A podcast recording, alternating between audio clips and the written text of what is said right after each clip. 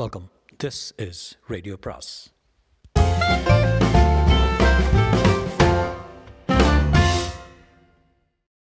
சுஜாதாவின் மீண்டும் ஒரு குற்றம் பாகம் மூன்று. அறைக்குள் இயற்கை வெளிச்சம் இருக்கும்படியாக சுவர்களில் பெரும்பகுதி கண்ணாடியில் இருந்தது. கணேஷ் எதிர்பாராமல் அறையில் மூவர் இருந்தனர். தனியாக சோஃபா செட்டில் விட்டிருந்தனர் மிஸ்டர் பாலகிருஷ்ணன் கணேஷுக்கு உதகை முதுகை காட்டிக் கொண்டிருந்தவர் திரும்பினார். நாற்பது நாற்பத்தைந்து வயது இருக்கலாம் போல தோன்றியது. சின்ன நெற்றியும் அடர்த்தியான தலைமையர் கிராப்பும் அதே அடர்த்தியில் மீசையும் சுலபமாக புன்னகையும் கொண்டு கணேஷை நாடி கை குலுக்கினார். உங்களை பற்றி நிறைய கேள்விப்பட்டிருக்கேன். நீங்கள் அருணாச்சலத்து கேஸ் எடுத்துக்க போகிறீங்களாமே இன்னும் தீர்மானிக்கல சார். என்று மற்ற இருவரையும் பார்த்தான். மூவரும் அவனை நெருக்குவது போல தோன்றியது. வசந்தை உள்ளே கூட்டி வந்திருக்கலாமோ? லெட் மீ இன்ட்ரடியூஸ் மை கசன்ஸை இவன் தான் பாபு இது ராமசுவாமி. சுவாமின்னு தான் கூப்பிடுவோம். பாபு பாலகிருஷ்ணனை விட இளமையாக இருக்க அவன் பார்வையில் கூர்மை இருந்தது நெற்றி அடிக்கடி சுருங்கி பள்ளம் போட்டிருந்தது உயர்ந்த தாடையும் சற்று வலுவான புஜங்களும் தெரிந்தன. ராமசுவாமியை சுவாமி என்று கூப்பிடுவது பொருத்தம் என்று தான் தோன்றியது. தாடியும் நெற்றியில் திருநீற்றின் மத்தியில் குங்கும ரத்தவுமாக இருந்தான். முகம் பூராவும் தாடி மீசை பெரும்பாலும் மறைத்துவிட உக்கிரமான கண்களால் கணேஷை பார்த்தான். சுவாமி கொஞ்சம் ரிலீஜியஸ் டைப்பு பக்தியெல்லாம் ஜாஸ்தி. அப்படியா? ஐயப்பன் கோயிலா? சுவாமி தலையசைத்தான் எப்போ மலைக்கு போக போகிறீங்க சுவாமி பாலகிருஷ்ணனை பார்க்க அவர் பத்தொன்பதாம் தேதி என்றார். பேச மாட்டாரா? மௌன விரதம் இருக்காரா? ஆமாம் சார் நாற்பது நாள் ஆயிடுச்சு இன்னும் எட்டு நாள் தான். ரொம்ப பக்தி ஸ்மோக்கிங் ட்ரிங்கிங் எதுவும் கிடையாது. சரியான சாமியார். அவனுக்கு சேர்த்து வச்சு நாங்கள் சின்ன சின்ன பாவங்களாக செய்துக்கிட்டு இருக்கோம். என்ன பாபு? என்று சிரித்தார். பாபு சிரிக்கவில்லை. கணேஷை பார்த்து கொண்டிருந்தான். ஏதாவது பேசணும்னா என்ன செய்வீங்க? சுவாமி தன் அருகில் இருந்த ஸ்லேட்டை எடுத்து காட்டினான். ரொம்ப உத்தமம் சார். பேசுகிறதால தான் பல வழக்குகள் வருது சொல்லுங்கள் நீங்கள் எதுக்கு வந்தீங்க? உங்கள் கசின் அருணாச்சலம் அவரை வந்து உங்களுக்கு நல்லா தெரியுமா? ஓ எஸ் நல்லாவே தெரியுமே. அவர் அந்த காரியத்தை செய்திருப்பாருங்கன்னு நினைக்கிறீங்களா? மாமாவை கொலை செஞ்சதையா? உங்களுக்கு மாமாவா அவர்? ஒன்று விட்டு மாமா நாங்கள் எல்லாருமே உறவுக்காரங்க தான். இல்லையா சாமி? சுவாமி தலையசைத்தான். மிஸ்டர் கணேஷ் அருண் ஒரு விதமான அசாமி. நாங்கள் நாலு பேரும் டைரக்டர்ஸாக இருந்தோம். எங்கள் மூணு பேருக்குள்ளே ஏதோ ஒரு விபத்தில் விதத்தில் ஒற்றுமை இருந்தது. அவன் மட்டும் தனியாக தான் இருந்தான். மாமா அவனை ஏமாற்றிட்டான்னு ரொம்ப கோபம் வெறுப்பு. அவனுடைய சொந்த அப்பாவுடைய ப்ராப்பர்ட்டியை மாமா டேக் ஓவர் பண்ணிட்டாரு. அதில் ரொம்ப வெறுப்பு. அந்த வெறுப்பு கொலை வரைக்கும் போயிருக்கலாங்கிறது என்னால் பதில் சொல்ல முடியல. கொலைங்கிறது ஒரு விதமான இமோஷனல் ட்ராமா தானே. பாபு கணேஷை பார்த்து கொண்டிருப்பது ஒரு மாதிரி தான் இருந்தது. நீங்கள் என்ன சொல்கிறீங்க என்று சற்றென்று அவனை கேட்டான். பாலு சொன்னது சொல்கிறது சரி என்றான். அருண் செய்யக்கூடியந்தான். என்கிட்ட ஒரு முறை அவன் வெளிப்படையாக கிழத்தை நான் தீர்த்து கட்டிடுறேன் அப்படின்னு சொன்னான். கல்யாணத்தில் அவனுக்கு இஷ்டமே இல்லை தான் பாருங்கள் மிஸ்டர் கணேஷ் உண்மையாகவே பார்க்க போனால் ப்ராப்பர்ட்டி முழுக்க மாமாவுக்கு பாத்தியதை இல்லை. எங்களுக்கு அதில் சமமான பாத்தியதை உண்டு. ஆனால் மாமா எங்களை எல்லாம் டம்மி மாதிரி தான் வச்சுருந்தார். டைரக்டர்ஸாக வச்சுருந்தாலும் டிசிஷன் எல்லாம் அவர் தான் எடுத்துக்கிட்டு இருந்தார். பார்க்க போனால் எங்கள் நாலு பேருக்குமே அவர் பேரில் ஒரு ஏமாற்றம். வெறுப்புன்னு தான் சொல்லணும். ஆனால் எங்கள் மூணு பேருடைய பாலிசி என்ன? வெயிட் அண்ட் வாட்ச் அவருக்கு நேர் வாரிசு இல்லை. எப்போவாவது ஒரு நாள் ப்ராப்பர்ட்டி நம்ம கையில் வந்து தானே ஆகணும்? அது வரைக்கும் நாம் ஒத்துமையாக இருந்துக்கணும் காத்துக்கிட்டு இருக்கணும். அந்த கல்யாண உத்தேசம் உங்களை பாதிக்கலையா? ஒரு விதத்தில் அது கூட எங்களுக்கு ஷாக்காக தான் இருந்தது. அதை பற்றி சிந்திச்சு என்ன மாதிரி ஸ்ட்ராட்டஜி அடாப்ட் பண்ணலாம்னு யோசிச்சுக்கிட்டு இருந்தோம். அருண் முந்திக்கிட்டான்னு தோணுது. எப்பவுமே கொஞ்சம் ஹார்ட் பிளட்டட் அவன். அவனை நீங்கள் டிஃபெண்ட் பண்ணுறதா தீர்மானிச்சதுன்னு அதுக்கு உண்டான எல்லா செலவையும் நாங்கள் கம்பெனி மூலமே பார்த்துக்குறோம் தேங்க்ஸ் அதை இன்னும் நான் தீர்மானிக்கல. ஏன்? அவரா அவர் இல்லையாங்கிற சந்தேகம் எனக்கு இன்னும் தீரலை. நாலு பேரில் யாராவது ஒருத்தர் கூட இருக்கலாமே வெரி ட்ரூ எங்களையும் ரொம்ப சந்தேகிச்சாங்க நல்ல வேலை எங்களுக்கு அன்றைக்கி சரியான அலிபி கிடச்சிருச்சு. அன்றைக்கி எல்லாரும் ஆஃபீஸ்க்கு டயத்துக்கு வந்துட்டோம். ஒன்பது மணிக்கே வந்துட்டோம். பணிவேல் கேட்ட சமயத்தில் நாங்கள் எத்தனை மணி பாபு? பத்துலேருந்து பத்தரை மணி வரை. மூணு பேரும் மார்க்கெட்டிங் டிபார்ட்மெண்ட்டு எக்ஸிக்யூட்டிவ்ங்களை மீட்டிங்கில் இருந்தோம். அது பெரிய வரப்பிரசாதம் மாதிரி ஆயிடுச்சு. இல்லைன்னா போலீஸ் எங்களை போட்டு குடஞ்சிருப்பாங்க. நீங்கள் சொல்கிறது உண்மைதான். அருணாச்சலத்துக்கு அவரை கொல்ல எத்தனை கோபமும் காரணம் இருந்ததோ அத்தனை எங்களுக்கும் இருந்தது. இப்போது ப்ராப்பர்ட்டி என்ன சார் ஆகும் என்ன ஆகும் ஜாயிண்ட் ஃபேமிலி நாங்கள் நாங்கள் தான் கிட்டத்து பாத்தியதர்கள் எங்களுக்கு தான் வரும் வில்லு ஏதாவது எழுதியிருக்கிறாரா? எழுதுனதா தெரியல. அந்த அம்மாவை கல்யாணம் பண்ணிக்கிட்டு இருந்தால் நிச்சயம் எழுதியிருப்பார். அவளை பார்த்தீங்களா ரொம்ப நொந்து போயிருப்பாள? இந்த கொலையை வேறு யாராவது செய்திருப்பாங்கன்னு இன்றைக்கி சொல்ல முடியுமா? வேறு யாராவதுன்னா? அவளா? அவன் ஏன் பெரியவரை கழுன்னு காந்தாவை சொல்லலை. உங்கள் நாலு பேரை தவிர வேறு யாராவது அவருக்கு எதிரிங்க இருக்கிறாங்களா? இப்போ அருணாச்சலம் இல்லைன்னா அந்த திசையில் தான் பார்க்கணும். பாலகிருஷ்ணன் யோசித்தார். சொல்ல முடியாது. பெரியவர் பல விதமான தகிடு தத்தங்கள் பண்ணியிருக்காரு. இன்னும் யாருக்காவது அவர் மேலே வெறுப்பு இருந்தால் ஆச்சரியப்படுறதுக்கு இல்லை. எனவே நீங்கள் அருண் கேஸை எடுத்துக்கணும்னு ரொம்ப விரும்புகிறோம் எழுந்து அவன் கையை குலுக்க விரும்பினார். ஒன் லாஸ்ட் கொஸ்டின் அவரை நீங்கள் எப்போ கடைசியாக பார்த்தீங்க? காலையில் ஒரு ஆறு ஆறு இருக்கும் அங்கே போயிருந்தோம் இந்த மார்க்கெட்டிங் டிபார்ட்மெண்ட்டு மீட்டிங் பற்றி டிஸ்கஸ் பண்ணுறதுக்காக இதை போலீஸ்கிட்ட கூட சொல்லியிருக்கோம். அப்போ ஏதாவது கலக்கத்தில் அஜிடேட்டடாக இருந்தாரா? ம் இல்லை. மீட்டிங்க்கு வர முடியாது. நீங்களே பார்த்துக்குங்கன்னு சொன்னார். யாரையாவது எதிர்பார்த்துக்கிட்டு இருக்காரான்னு சொன்னாரா? இல்லைங்க. மூணு பேரும் போயிருந்தீங்களா? இல்லை சுவாமி வரல. அவன் தான் பூஜை விட்டு வரமாட்டானே. பெரியவர் எனக்கு பத்தரை மணி சுமாருக்கு ஃபோன் பண்ண தெரியுமில்ல? தெரியும். அதை வச்சு தான் டெத் டயத்தையே கணக்கிட்டுருக்காங்க இல்லையா? அப்போ எங்கிட்ட என்ன என்னை கொல்ல சதி நடக்கிறதா சொன்னார்? அப்படிங்கிறாரு. அதை பற்றி உங்ககிட்ட ஏதாவது எப்போது பேசியிருக்காரா? இல்லை பேசுனதில்ல. ரொம்ப தேங்க்ஸ் நான் வரேன். உங்கள் நேரத்தை வீணாக்கிட்டேன். பரவாயில்ல பரவாயில்ல. எப்படியாவது அருணுக்கு உதவி செஞ்சீங்கன்னா சரி. அட்வான்ஸாக பணம் வேணுமா? தேவை இருந்தால் வாங்கிக்கிறேன். அருவன் நினச்சா தான் பரிதாபமாக இருக்குது அருண்கிட்ட சொல்லிடுங்க வந்து பார்க்குறோம் we will take care of the girl எங்கிட்ட அனுப்பிச்சிட சொல்லுங்கள் சரி சார் வரட்டுமா? குட் நைட் மறுபடி பார்க்கலாம் என்றான் கணேஷ். அறைக்கு வெளியே வந்தபோது வசந்த் அந்த பெண்ணிடம் பேசி கொண்டிருந்தான். அவிட்டமா நீங்கள் ஒரு நிமிஷம் இருங்க. ஜோதிடம் பிரகாசத்தில் என்ன சொல்லியிருக்கேன்னு? தனம் சுகமுடையவள் பிரேமுடையவள் பிரபுக்களுக்கு நேசன் தாய் தந்தையருக்கு இஷ்டமானவள். அப்புறம் வந்து அவள் ஆர்வத்துடன் அப்புறம் என்ன சொல்லுங்க? என்றாள். ஜோதிட சாஸ்திரத்தில் எழுதியிருக்கிறத சொல்லிடுறேன். அது உங்களுக்கு அப்ளிகபிளாக இல்லாமையும் இருக்கலாம். சொல்லுங்க சார் என்றார் சந்தோஷத்துடன். நிறையவே துடைகள் ரெண்டு நீடிய பெருந்தோ பெருந்தோளன்ன என்ன எழுதி வச்சிருக்கு? புரியலையே. வந்து உங்களுக்கு கொஞ்சம் தொடை ரெண்டும் பருமனாக இருக்கும்னு எழுதியிருக்கே. அவள் சட்டென்று கன்னத்தில் சிவப்பானாள். நீங்கள் சாஸ்திரத்தில் எழுதியிருக்கிறது அத்தனையும் கேட்டீங்க. போங்க சார். என்ன பாஸ்? காரியம் முடிஞ்சதா? இங்கே நம்ம வினிதா தானே உங்கள் பேர்? வினிதா கிட்ட பேசிகிட்டு இருந்ததெல்லாம் பொழுது போனதே தெரில இல்லை வினி? சார் உங்கள் ஃப்ரெண்டு ரொம்ப இன்ட்ரெஸ்டிங் ஜோக் ஏதாவது சொன்னானா? அந்த பெண் வசந்தை பார்த்தாள் bye Vini. See you you got my number I got your number let's meet again அப்படி பார்க்காதீங்க. விழியின் பார்வை ஒன்றினால் விதியே மாறும் அப்படின்னு இக்பால் சொல்லியிருக்காரு. வாங்க பாஸ் போகலாம் லிஃப்டில் மேத்தமேட்டிக்ஸ் பண்ணிட்டியா? என்றான் கணேஷ். சேச்சா பேசிகிட்டு இருந்தேன். வினிதா அவிட்டம். அவிட்ட நட்சத்திரமா? உருப்பிட மாட்டேனி நீ. நான் சொன்ன காரியம் என்னாச்சு? என்ன டீட்டெயில்ஸ் வேணும்? சொல்லுங்கள் சம்பவ தினத்தின் போது எப்போ அவங்க வந்தாங்க ஆஃபீஸ்க்கு அவங்க அலிபை சொல்லு சொல்லுமா? காஸ்டன் ஏதோ மார்க்கெட்டில் எக்ஸிக்யூட்டிவ்ஸ் மீட்டிங்காக அந்த மூணு பேர் இருந்திருக்காங்க. இருபத்தோரு எக்ஸிக்யூட்டிவ்ஸு போர்ட் ரூமில் மீட் பண்ணியிருக்காங்க. அசைக்க முடியாது. இவங்க இல்லை பாஸ் போலீஸ் துப்புரவாக விசாரிச்சிருக்காங்க. அந்த மீட்டிங்கை அட்டன் பண்ண ஒவ்வொருத்தரையும் விசாரிச்சிருக்காங்க. வினிதா தான் மினிட்ஸ் எடுத்திருக்கா. மினிட்ஸ் காப்பி கூட ஒரு ஃபோட்டோ ஸ்டாட் கொண்டு வந்திருக்கேன். என்ன பாஸ் ஆமாம் ஆறாம் நம்பர் எடுத்துறீங்களே? பேசாமவா ஆறாவது மாடியில் லிஃப்ட் நின்றபோது கணேஷ் கதவை திறந்தபோது பத்து முகங்கள் நிமிர்ந்து பார்த்தன. ஆஃபீஸரை sorry I want go to the toilet என்றான் கணேஷ் காரிடாரில் நேர மேலே போனீங்கன்னா இருக்கும். லேடிஸ்குள்ளே லேடிஸ்குள்ளே நுழைஞ்சிடாதீங்க. வெளியே வந்து காரிடாரில் நடந்தான். என்ன பாஸ் டாய்லெட் மகா கூட வாயேன். என்று டாய்லெட் கதவை திறந்தான். அதில் ஜன்னல்களை திறந்து எட்டி பார்த்தான். வசந்த் இறங்கு நான் காவல் காக்கிறேன்.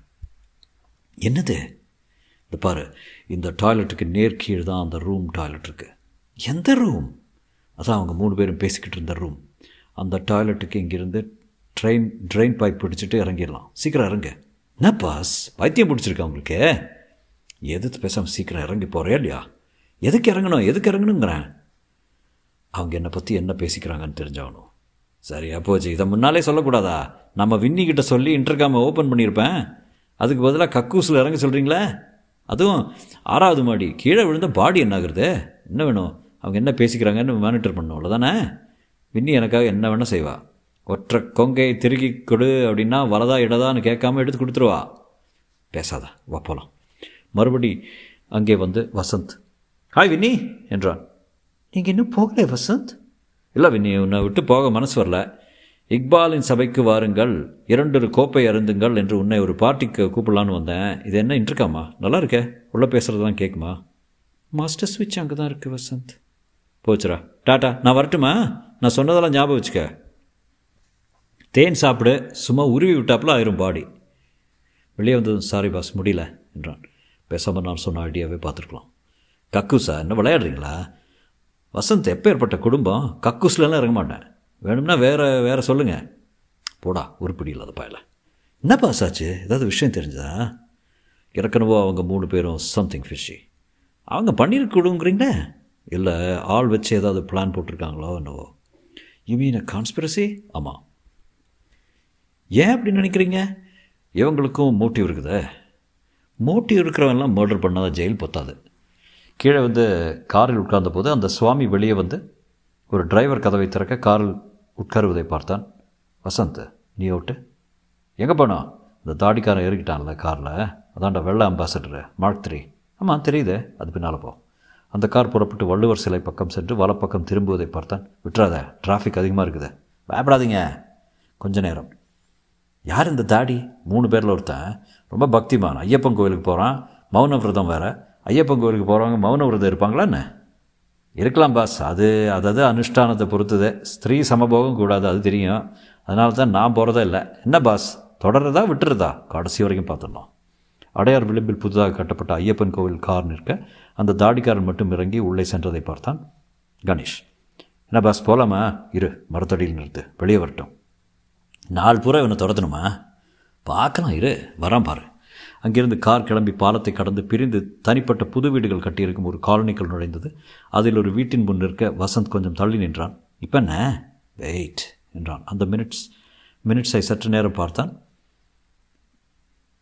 எமர்ஜென்சி மீட்டிங்கா ah? என்றான். சுவா சுவாமி கேட்டை திறந்து உள்ளே சென்று மணிப்புத்தானை அழுத்தினான். வயசானவர் கதவை திறக்க உள்ளே சென்றான். என்ன பாஸ்?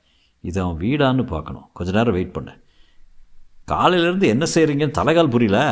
எனக்கு இன்னும் வழங்கலை I am acting on hunches இந்த ஆள் வீடாக இருந்தால் அவன் காத்தால் பல் தேய்ச்சிட்டு வெளியே வர்ற வரைக்கும் இங்கேயே காத்துட்ருக்கணுமா இது இந்த ஆள் வீடாக இருக்காது. டிரைவர் இன்னும் குள்ளாய கூட கழட்டாமல் காத்துக்கிட்டு இருக்கான் பாரு அதானே? இதோ சுவாமி வர்றாரு. இப்போ என்ன? மறுபடியும் ஃபாலோவா இல்லை வசந்த். இங்கே நிறுத்திக்கோ. வா அந்த வீட்டில் போய் விசாரிக்கலாம்.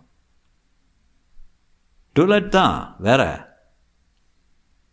வசந்த் காரை விட்டு வெளியே வந்து இருவரும் அந்த வீட்டை அணுகினார்கள். மணிப்புத்தானை அழுத்தவும் கொஞ்ச நேரத்தில் மறுபடியும் அந்த பெரியவர் வந்து திறந்து எஸ் என்றார். பெருசாக சோடா பாட்டில் கண்ணாடி வைத்துக்கொண்டு ஹிந்துவின் கிராஸ்வேர்ட் பக்கத்தை மடக்கி வைத்துக் கொண்டிருந்தார். என்ன வேணும் உங்களுக்கு? சார் இந்த வீட்டை வாடகைக்கு விடுறதா கேள்விப்பட்டோம். இப்போ தானே வந்தார்? யார் வந்தாங்க? அதான் ஒருத்தர் வந்துட்டு போனார். செட்டில் ஆகிடுத்தே அப்படியா?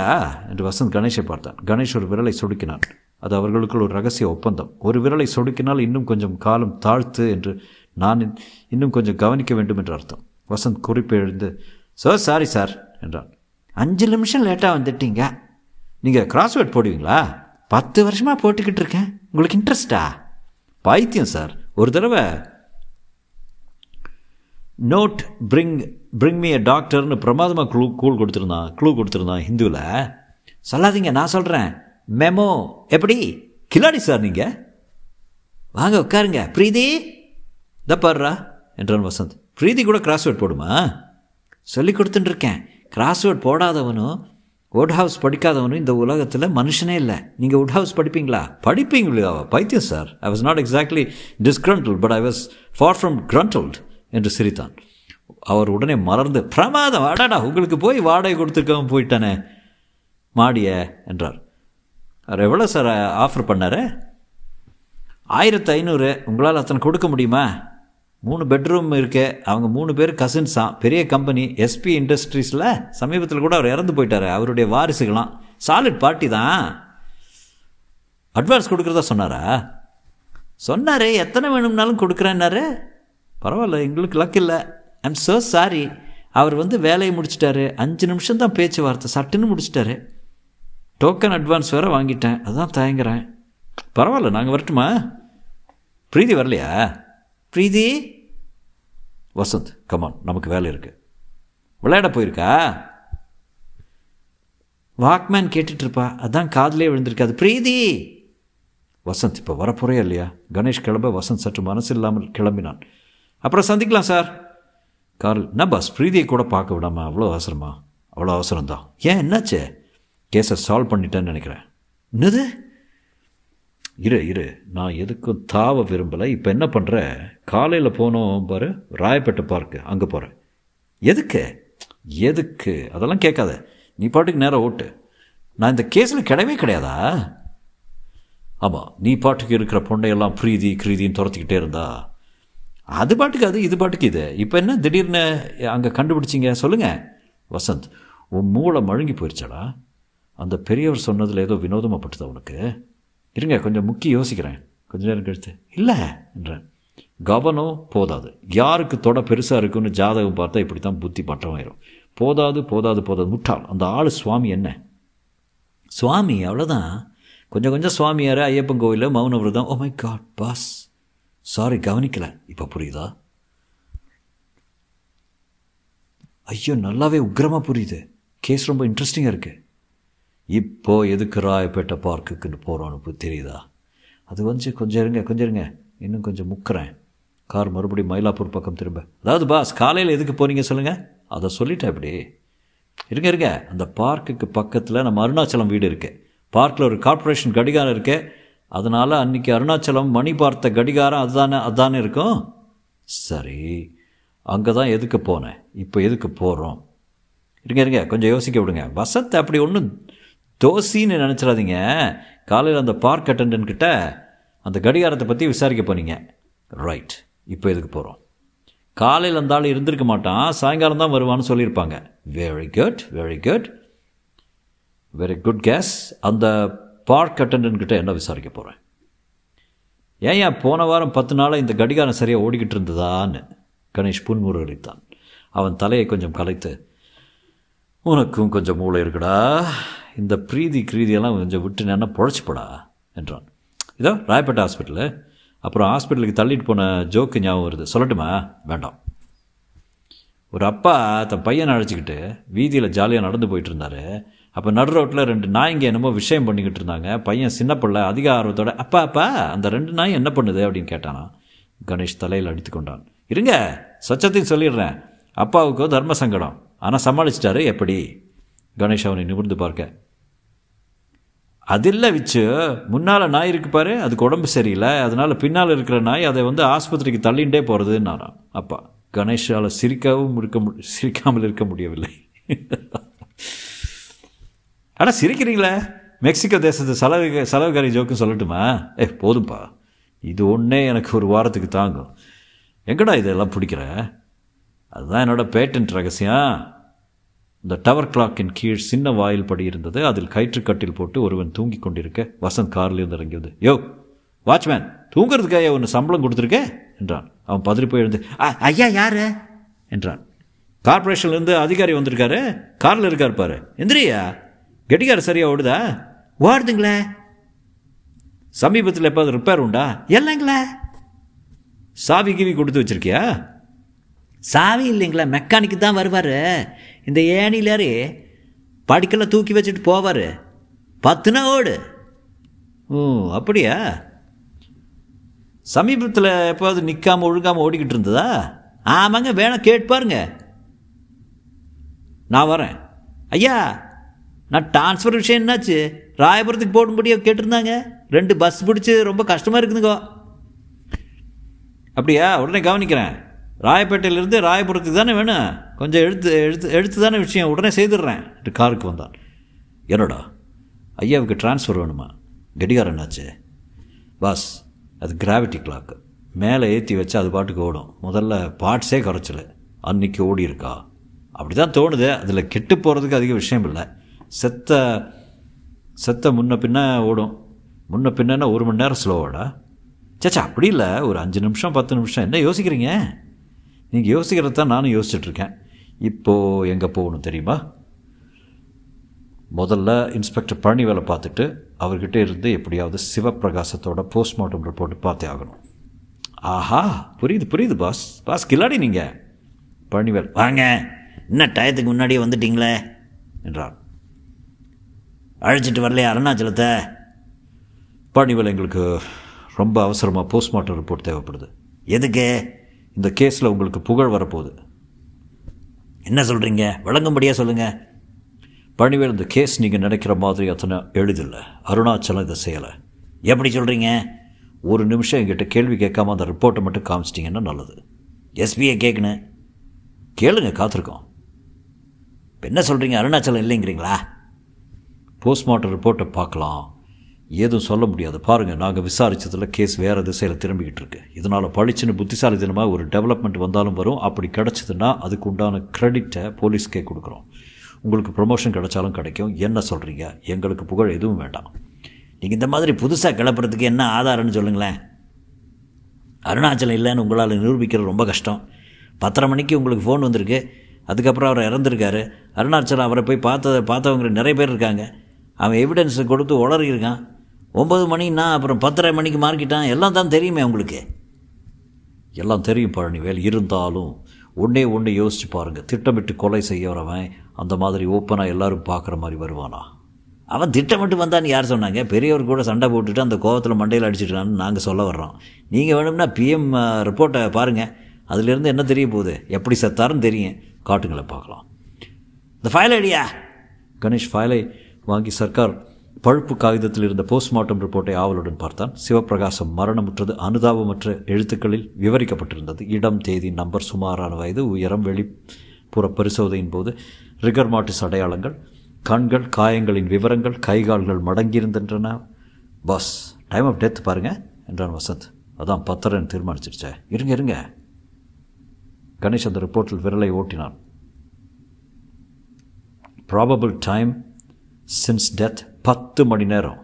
மிஸ்டர் பழனிவேல் போஸ்ட்மார்ட்டம் அன்றைக்கி எப்போ நடந்துச்சு? நாலு நாலரைன்னு நினைக்கிறேன். ரிப்போர்ட்லேயே இருக்குமே. நாலு முப்பத்தஞ்சு. அதில் இருந்து பத்து மணி நேரம் கழிச்சா? க- காலை ஆறு மணிக்கு செத்து போயிருக்காருன்னு அர்த்தம். என்ன பாஸ் மிஸ்டர் பழனிவேல் இதை நீங்கள் பார்த்தீங்களா? பத்து மணி நேரங்கிறது காலை பத்து மணின்னு எடுத்துக்கிட்டீங்களா? சாச்சா டைம் ஆஃப் டெத் தானே?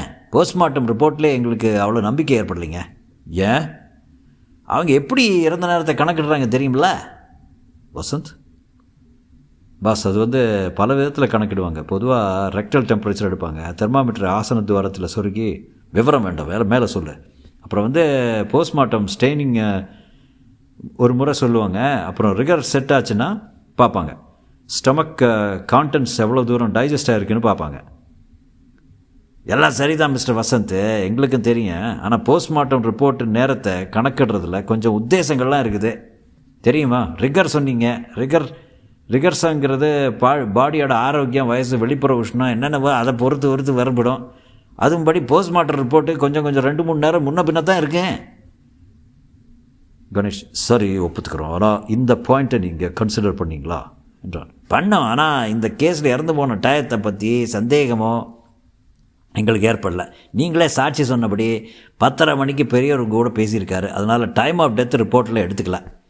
நீங்கள் செய்தது ரொம்ப சரிதான் ஆனால் இப்போ எனக்கு ஒரு சந்தேகம் வந்திருக்கு பழனிவேல் என்ன சந்தேகம்? அந்த பத்தரை மணிக்கு பேசினது நிஜமாகவே சிவப்பிரகாசமா இல்லை வேற யாராவதான்னு? மை காட் நீங்கள் என்ன சொல்கிறீங்க அஸ்திவாரத்தையே கலக்கிறீங்க? கொஞ்சம் யோசிச்சு பாருங்கள் அருணாச்சலம் முதல்ல என்ன சொன்னான் ஒன்பது ஒன்பது மணி சுமாருக்கு அங்கே போனேன். பெரியவர் செத்து கிடந்ததை பார்த்தேன். இல்லையா? பத்தரை மணிக்கு பெரியவர் பேசியிருக்காருன்னு சொன்ன அப்புறம் பயந்து போய் சமயத்தை பற்றின சாட்சியை மாற்றிட்டான் அதனால தான் சந்தேகம் அவன் மேலே உர்ஜிதமாச்சு ஒரு விதத்தில் அப்படித்தான். முதல்ல அவன் எப்படி ஒம்பது மணின்னு சொன்னான்னு விசாரித்து பார்த்தோம். வீட்டுக்கு வெளியே வர்றப்போ கார்ப்பரேஷன் கடிகாரத்தை பார்த்தேன். அதில் ஒம்பது காட்டுச்சு. அதனால் அவர் வீட்டுக்கு போயிருக்கப்போ ஒம்பதரை என்று சொன்னான். கடிகாரம் ஒரு வேளை நின்று போயிருக்கலாம். எங்கிட்ட ஆனால் வாட்ச் இல்லை என்று சொல்லியிருக்கான் இல்லையா? ஆமாம் அப்படி தான் ஸ்டேட்மெண்ட்லேயும் சொல்லியிருக்கான். அந்த கடிகாரம் சமீபத்தில் நிற்கலை பொதுவாக தவறாமல் ஓடிக்கிட்டு இருந்ததுன்னு நாங்கள் விசாரித்து கண்டுபிடிச்சிட்டோம். இருங்க. அருணாச்சலம் நெஜம் சொல்கிறான்னு ஒரு பேச்சுக்கு வச்சுக்கலாம். அவன் என்ன செய்கிறான் வீட்டை விட்டு வெளியே வர்றான்.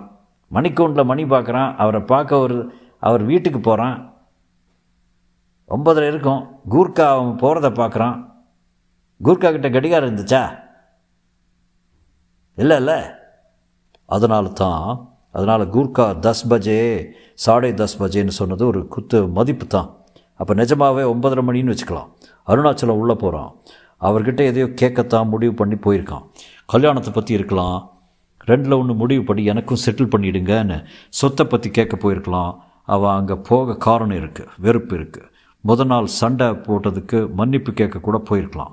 தீர விசாரிச்சா அவனுக்கு எதுக்கு போனான்னு தெரிய வரும். அங்கே போனப்போ என்ன பார்க்குறான்? சிவபிரகாசம் இறந்து போய் கீழே கிடக்கிறத. அதை பார்க்குறான்னே வச்சுக்குங்க. அவன் கலக்கத்தில் என்ன செய்திருக்கான்? ஐயோ பெரியவர் கூட நேற்று சண்டை போட்டிருக்கோம். இப்போ தனியாக போலீஸ் என்ன தான் சந்தேகப்படுவாங்க? பேசாமல் போயிடலான்னு கிளம்பியிருக்கலாம். இது ஒரு இயல்பான காரியம் தானே? இயல்பான விஷயந்தான் அந்த ஆள் பத்தரை மணிக்கு முன்னால் இருந்திருக்காருன்னா அந்த ஆள் ஆறரைக்கு இறந்து போயிருக்கார் சார். போஸ்ட்மார்ட்டம் ரிப்போர்ட் சொல்கிறது சரி. என்னுடைய சாட்சியத்தினால் அதை இக்னோர் பண்ணிட்டீங்க. காலையில் ஆறு மணிக்கா? ஆமாம் அப்போ தான் அவர் பாலகிருஷ்ணனும் பாபுவும் பார்க்க வந்திருக்காங்க. அதை பற்றி ஸ்டேட்மெண்ட் கொடுத்துருக்காங்க இல்லையா? ஆமாம் என்றார் பழனிவேல் யோசனையுடன். பட் உங்களுக்கு ஃபோன் பண்ணது யார்? இருங்க வரேன் இந்த திட்டத்தை எல்லாமே அவங்க மூணு பேர் யோசித்து செய்த காரியம்னு வச்சுக்கலாம். அவங்க என்ன? அந்த அம்மாவும் கூடவா? அம்மா இல்லை. அம்மாவுக்கு பெரியவர் இருக்கிறதுல தான் இஷ்டம். பெரியவர் இறந்து போகிற லாபம் அடைகிறவங்க இவங்க நாலு பேர் தான் அதில் அருணாச்சலத்தை விட்டுடலாம் அவங்க மூணு பேர் ஒரு கட்சி அவங்க மூணு பேரும் சேர்ந்து ஒரு அருமையான திட்டம் அமைக்கிறாங்க. ரொம்ப பிளான் பண்ணி பெரியவரை தீர்த்து கட்டிட வேண்டியது. ஆனால் மூணு பேரும் மாட்டிக்காதபடி பெரியவர் இறந்த சமயம் மூணு பேரும் வேறு இடத்துல இருந்தோம். ஆணித்தரமாக நிரூபிக்கிற மாதிரி திட்டம் அமைக்கணும் அதுக்கு என்ன பண்ணணும்? ஒரு லாயர் வந்து இதை பாருங்கள் சார் பெரியவர் என்னை பத்தனை மணிக்கு ஃபோன் பண்ணி வரவழைச்சாரு. போய் பார்த்தேன் செத்து கிடந்தார்னு ஸ்டேட்மெண்ட் கொடுத்துட்டா பத்தரை மணிக்கு தான் அவன் இருந்தார்னு கேள்வி கேட்காம ஒப்புக்கொள்ளப்படும். போஸ்ட்மார்ட்டம் ரிப்போர்ட் முன்ன பின்ன இருந்தால் கூட நேரடியாக சாட்சியம் இருக்கிறதுனால அதுக்கு தான் மதிப்பு ஜாஸ்தி. அந்த பத்தரை மணிக்கு அவங்க எங்கே இருக்காங்க ஆஃபீஸில் மார்க்கெட்டிங் எக்ஸிக்யூட்டிவ்ஸ் எல்லாரையும் கூப்பிட்டு மீட்டிங் போடுறாங்க. நான் அந்த மீட்டிங் மினிட்ஸை பார்த்தேன். எமர்ஜென்சி மீட்டிங் அவசரமாக அஜெண்டா இல்லாமல் கூப்பிட்ட மீட்டிங் அதன் நோக்கம் என்ன? பத்தரை மணிக்கு அவங்க மூணு பேரும் ஆஃபீஸில் தான் இருந்தாங்க. ஆணித்தரமாக ஸ்தாபிக்க சாட்சியங்கள் சேர்க்கறது. பழனிவேல் கன்னத்தை சொரிந்து கொண்டார். அப்போ உங்களுக்கு ஃபோன் பண்ணது சிவபிரகாஷ் இல்லையா? அதில் தான் சார் அவங்க மாஸ்டர் ஸ்ட்ரோக் சிவப்பிரகாசத்தை கணேஷுக்கு முன்ன பின்ன தெரியாது. எனக்கு ஒரு டெலிஃபோன் வருது. நான் தான் சிவப்பிரகாசம் பேசுகிறேன் நான் ஒரு சிக்கலில் இருக்கேன் உடனே வான்னு கூப்பிட்டார். என்ன செஞ்சேன்? பரவாயில்லை. சாயங்காலம் வர்றேன்னு முதல்ல சொன்னேன் அவங்களுக்கு கொஞ்சம் திகிலாயிட்டுது. சாயங்காலம்னா ரொம்ப லேட்டு அதனால் என்னை அங்கே கட்டாயமாக பார்க்க என்னை யாரோ கொல்ல சதி பண்ணுறாங்கன்னு சொல்லிட்டாங்க. சதிங்கிற வார்த்தை வாய் தவறி வந்துடுச்சு சதிகாரங்களே ஃபோன் பண்ணுறப்போ அது எப்படியோ வெளிப்பட்டுடுச்சு. நான் உடனே புறப்பட்டு வர்றேன்னு சொல்லி அங்கே போகிறேன் அவர் செத்து கிடக்கிறத பார்க்குறேன் அதனால் எனக்கு ஃபோன் பண்ணது சிவப்பிரகாசம் இல்லைன்னு சந்தேகமே வரல. ஃபோன் பண்ணார். ஏதோ ஆபத்துன்னு அங்கே போகிறதுக்குள்ளே ஆபத்துக்கு முந்திக்கிட்டது அவ்வளோதான் பின்ன ஃபோன் பண்ணது யார் தான் நம்ம மௌனவிரத சுவாமி. அந்த மௌனவிரதம் இருக்குது பாருங்கள் அது ஒரு மாஸ்டர் ஸ்ட்ரோக் அந்த ஆள் ரொம்ப பக்தி மாதிரியும் மௌனவிரதம் இருக்கிறாப்படியும். ஐயப்பன் கோவிலுக்கு போகிறவங்க மௌனவிரதம் இருக்கிறது சகஜம் இல்லை கொஞ்சம் எனக்கு உதச்சிது. அப்புறம் ஆளை ஃபாலோ பண்ணி பா பார்த்தோம். ஒரு வீட்டில் வாடகைக்கு இடம் கேட்க போயிருக்காரு சுவாமி. அந்த வீட்டுக்காரரோட வாடகை பற்றி அவர் கூட பேச்சுவார்த்தை நடத்தி முடிச்சுட்டு தான் வீட்டுக்காரரே சொன்னார். அதனால் மௌன விரதங்கிறது ஒரு வித பாசாங்குன்னு தெரிஞ்சு போச்சு. அதுக்கு எதுக்காக பாசாங்க பண்ணும்? கான்ஸ்பிரசி வருது பாருங்கள் மற்ற பேருக்கு மௌன விரதம் இருக்கிறாப்புல பாவனை செய்துட்டு எனக்கு சாமி ஃபோன் பண்ணியிருக்கார். யார்? யாரா? சிவப்பிரகாசமா? ஃபோன் பண்ணப்போ அவர் குரலைத்தான் நான் கவனிச்சிருப்பேன். இல்லையா? கொலையை விசாரிக்க சந்தர்ப்பத்தில் அவர் குரலை கேட்க மறுபடி வாய்ப்பு ஏற்படும் இல்லையா? அதனால் அவர் குரலை கேஸ் முடிகிற வரைக்குமாவது நான் கேட்காம இருந்திருக்காங்க. மௌன விரதம் சபாஷ்.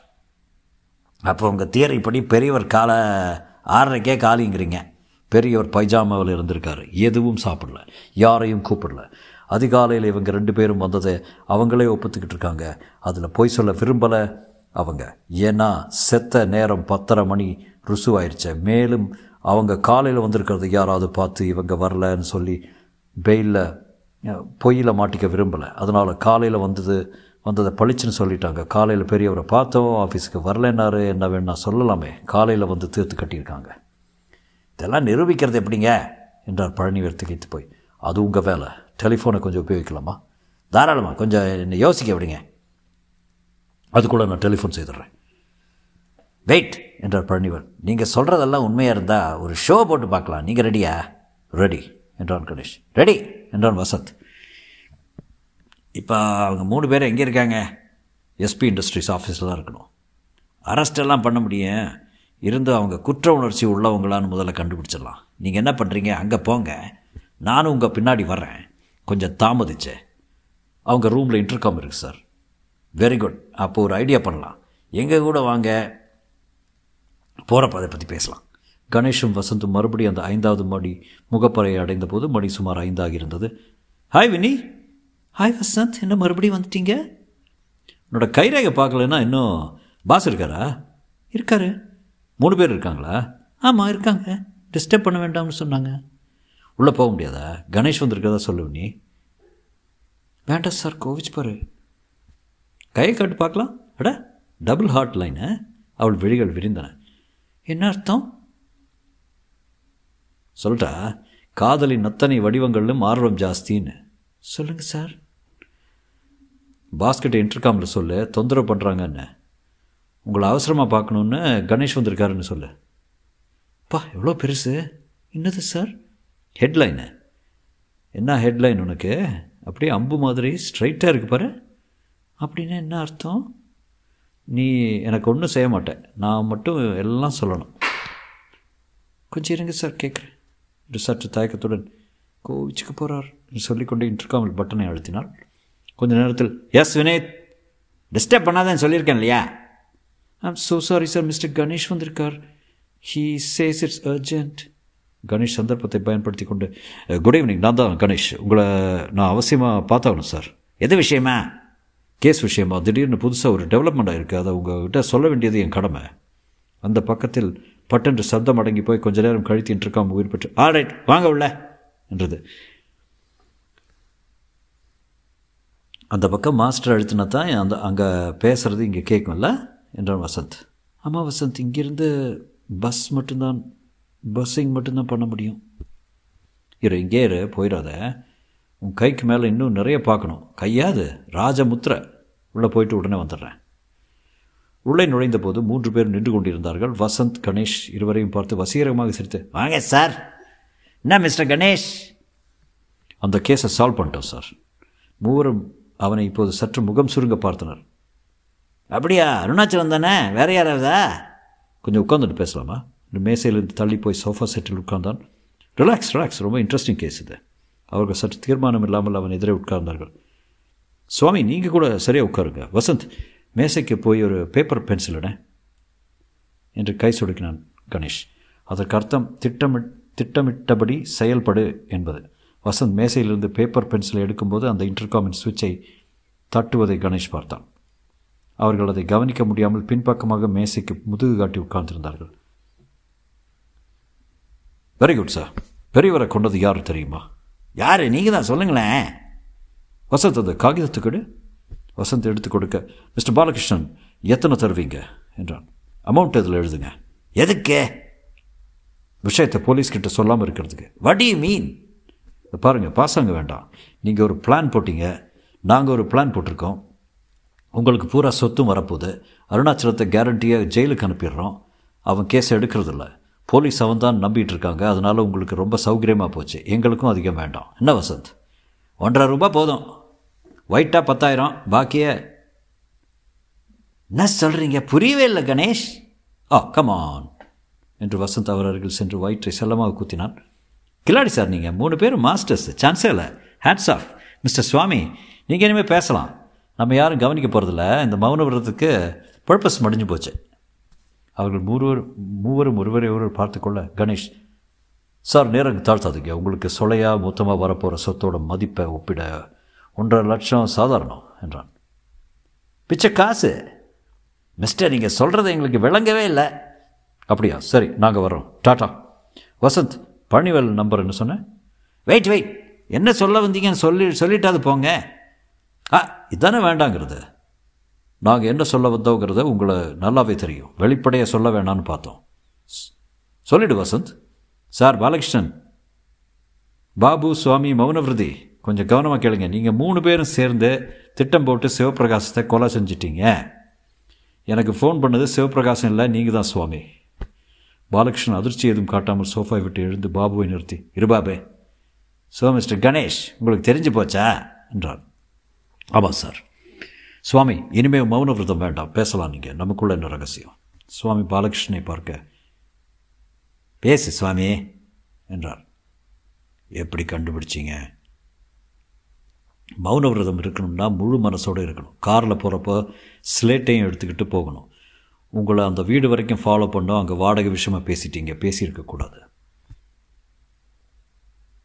என்ன சுவாமி இது? இன்னும் கொஞ்ச நாள் பொறுத்திருக்கக்கூடாதா நீ தானே பத்தாம் தேதிக்குள்ளே பேசி முடிச்சிடணும்னு சொன்ன பாலு. பத்தாம் தேதி கொள்கிற அன்னைக்கு என்கிட்ட பேசி பதினோரு மணிக்கு வந்துடுன்னு சொன்னீங்க.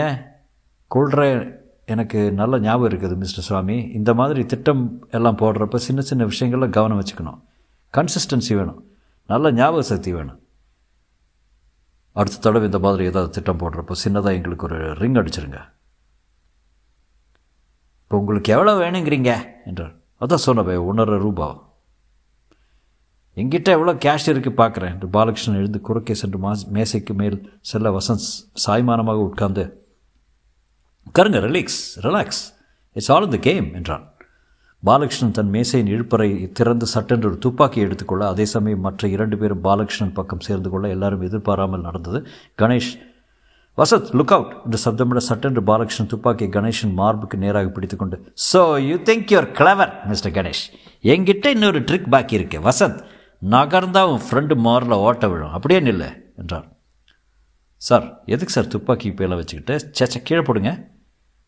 கிட்ட வராத சுட்டு பொசுக்கிடுவேன் வசந்த். வசந்த் சுமார். யாராவது கிட்ட வந்தீங்க சுட்டு பொசுக்கிடுவேன் வா சுவாமி பாபு வா. ஒரு கொலை செஞ்சாச்சு இன்னும் ரெண்டு கொலை செய்துட்டா போகுது.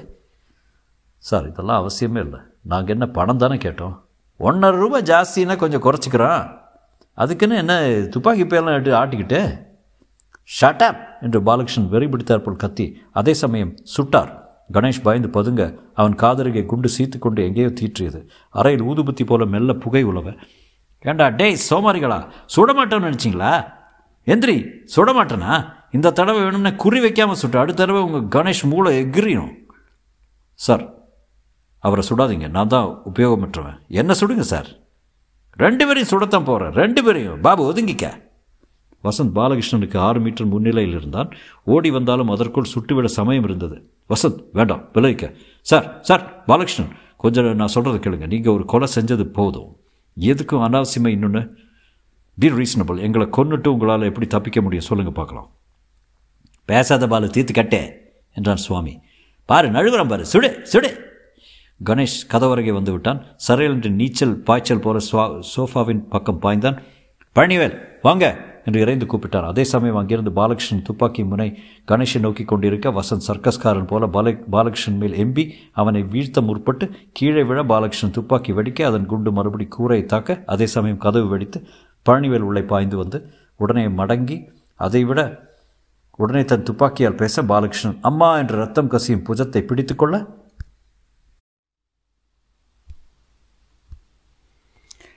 கணேஷ் ஒரு டம்ளர் தண்ணீர் குடித்தான். ஐ வாஸ் க்ளோஸ் என்றான். ஏன் சார் இவ்வளவு லேட்டாக வர்றது? என்ன செய்யறது வசத் நான் முன்னமே வந்துட்டேன். இன்டர்காம் வழியாக உங்கள் வியாபாரத்தையெல்லாம் ரசித்து கேட்டுக்கிட்டு தான் இருந்தேன். திடீர்னு அந்த ஆள் துப்பாக்கி எடுத்துக்கவும் எனக்கு எப்போ எந்த சமயத்தில் நுழையிறதுன்னு தர்ம சங்கடம் ஆயிடுச்சு. நான் பாட்டுக்கு ராங் என்ட்ரி பண்ணி உங்கள் மாரில் கணேஷ் மாரில் அவன் பாட்டுக்கு சுட்டான்னா அதுக்கு தான் தோதா சமயம் பார்த்துக்கிட்டு இருந்தேன். நல்ல வேலை சுற்றப்புறம் வராமல் இருந்தீங்களே? துப்பாக்கி எடுப்பான்னு நான் எதிர்பார்க்கவே இல்லை. இவ்வளவு தூரம் கெஸ் பண்ணீங்க இதுக்கு தயாராக இருந்திருக்குண்ணா அடிக்கடி பட்டுச்சா? இல்லை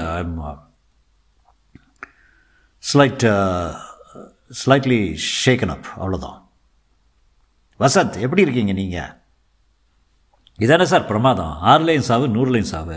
ஆனால் நூறில் சாவு ப்ராப்ளம் இங்கே வினிதான்னு ஒரு பொண்ணு இருந்தது. எங்கே போச்சு? பயந்துக்கிட்டு ஃபைலிங் ரூமில் ஒழிஞ்சிருக்கிட்டு யோ இந்த கதவை திறையா? கதவை அணுகிய Vasanth Vini it's all over நீ வெளியே வரலாம் என்றான். கதவு மெல்ல திறக்க வினி வினிதா நடங்கி கொண்டே வெளியே வந்தான் இட்ஸ் அ ஷூட்டிங் ஓவர் எல்லாம் முடிஞ்சிருச்சு வினி. வசந்த் உங்களுக்கு ஏதாவது அடியா? என்றாள். அப்படி ஒன்றும் பிரமாதம் இல்லை. சின்னதாக மாரில் ஒரு குண்டு பாஞ்சிருக்கு. ஆப்ரேஷன் பண்ணி எடுத்துட்டா சரியாக போயிடும். உன் மாரில் எதுவும் பாயலையே? வசந்த் இஸ் இட் ட்ரூ நிஜமாவே உங்கள் மாரில் ஐ யூ ஆல் ரைட் கவலைப்படாத. உன்னை வீட்டில் கொண்டு போய் விட்டுட்டு அப்படியே ஆப்ரேஷன் தியேட்டருக்கு போயிடுறேன். மிஸ் அவன் சொல்கிறது அது என்ன பாதிங்க புருடா விடுறதில்ல மண்ணை உங்களை போலீஸ் வண்டியில் கொண்டு விட்டுறோம். பாஸ் இதான் வேணாங்கிறது என்றான் வசந்த். அவளை நோக்கி திரும்பி புன்முறை விடுத்து இவங்க சொல்கிறதெல்லாம் கேட்காத வினி.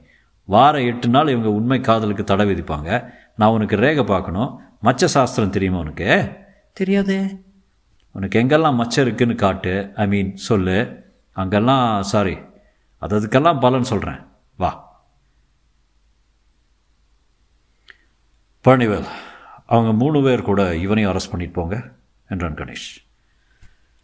மற்றும். ஸோ இந்த இந்த story was actually quite interesting especially the especially part was actually very well done அது என்னோட analysis again I think Ganesh way of finding out என்ன என்ன நடந்ததுன்னு கண்டுபிடிக்கிற விதம் is really nice I think the story is very simple ஆனால் அந்த ending part is very well concocted நல்ல ஒரு you know detection was very good I think it's reasonably good story அப்படி தான் எனக்கு பட்டுது தேங்க்ஸ் ஃபார் லிஸ்னிங் அவ்வளோ அவு outstanding புக்குன்னு சொல்ல முடியாது பட் ஆனால் last part was very nice I thought so anyway thanks everybody பார்ப்போம் பாய்